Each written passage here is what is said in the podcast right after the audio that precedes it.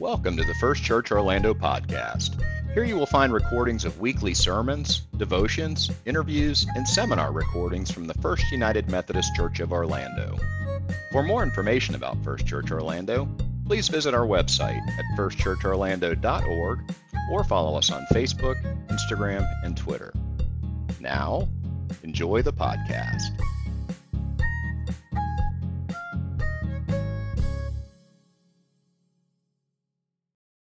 Tomorrow, I'll conclude a 28 day journey with Layla Saad's book, Me and White Supremacy Combat Racism, Change the World, and Become a Good Ancestor, uh, which has included both daily readings and journal reflections and weekly meetings we've been having for discussion.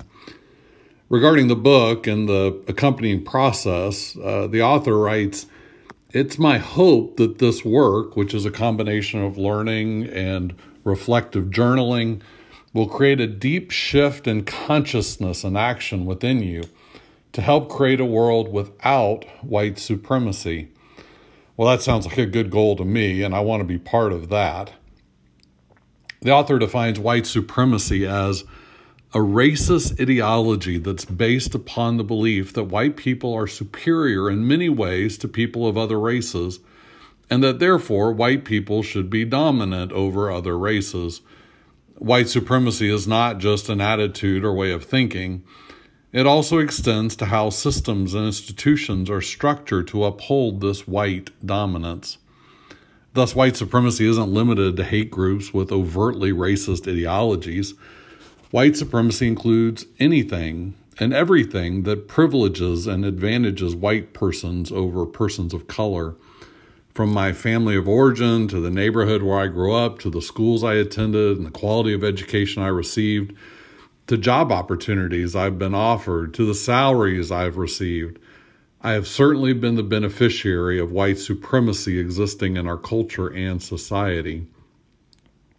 As followers of Jesus, this issue is especially important for us as we believe all people are created in the image and likeness of God. And restorative justice is such a central theme throughout Scripture. How can we claim to love God and our neighbor while we benefit from hidden and visible structures that advantage ourselves while disadvantaging others? Honestly, this has not been an easy journey for me. I've been reminded of unfair situations I've benefited from, prejudices and incorrect ideas I've believed, things I've said and done or, not done, and both conscious and unconscious acceptance of the status quo. At times in this journey, I felt guilty. At times, I've reacted defensively. At times, I've felt shame. Mostly, I feel conviction to confront and change the racist ideas still alive in me and to be a better ally for all people going forward. If you haven't already, I encourage you to take the Me and White Supremacy journey.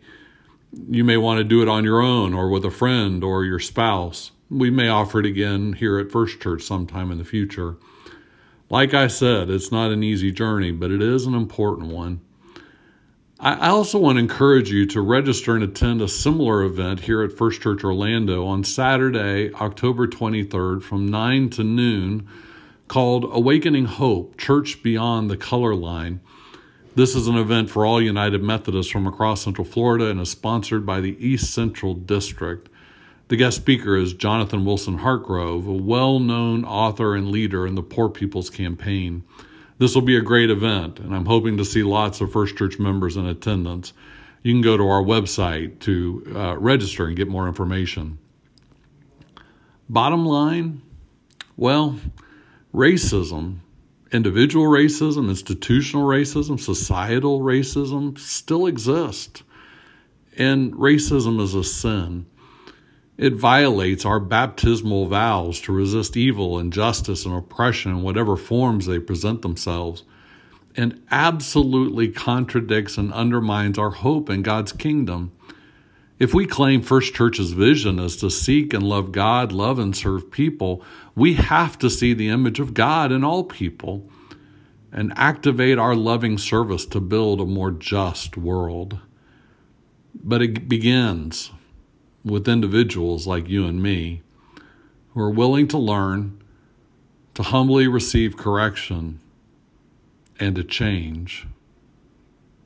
Are you willing?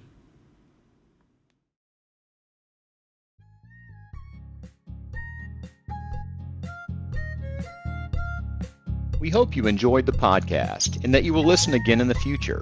If you enjoyed today's message, we hope you'll subscribe to our podcast on your favorite platform and share it with others on social media. For more information about First Church Orlando, please visit our website at firstchurchorlando.org or follow us on Facebook, Instagram, and Twitter.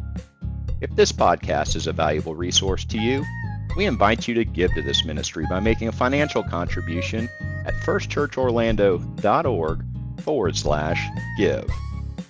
Now, may the Lord bless you and keep you. May the Lord make his face to shine upon you and be gracious unto you. May the Lord lift up his countenance upon you and give you peace.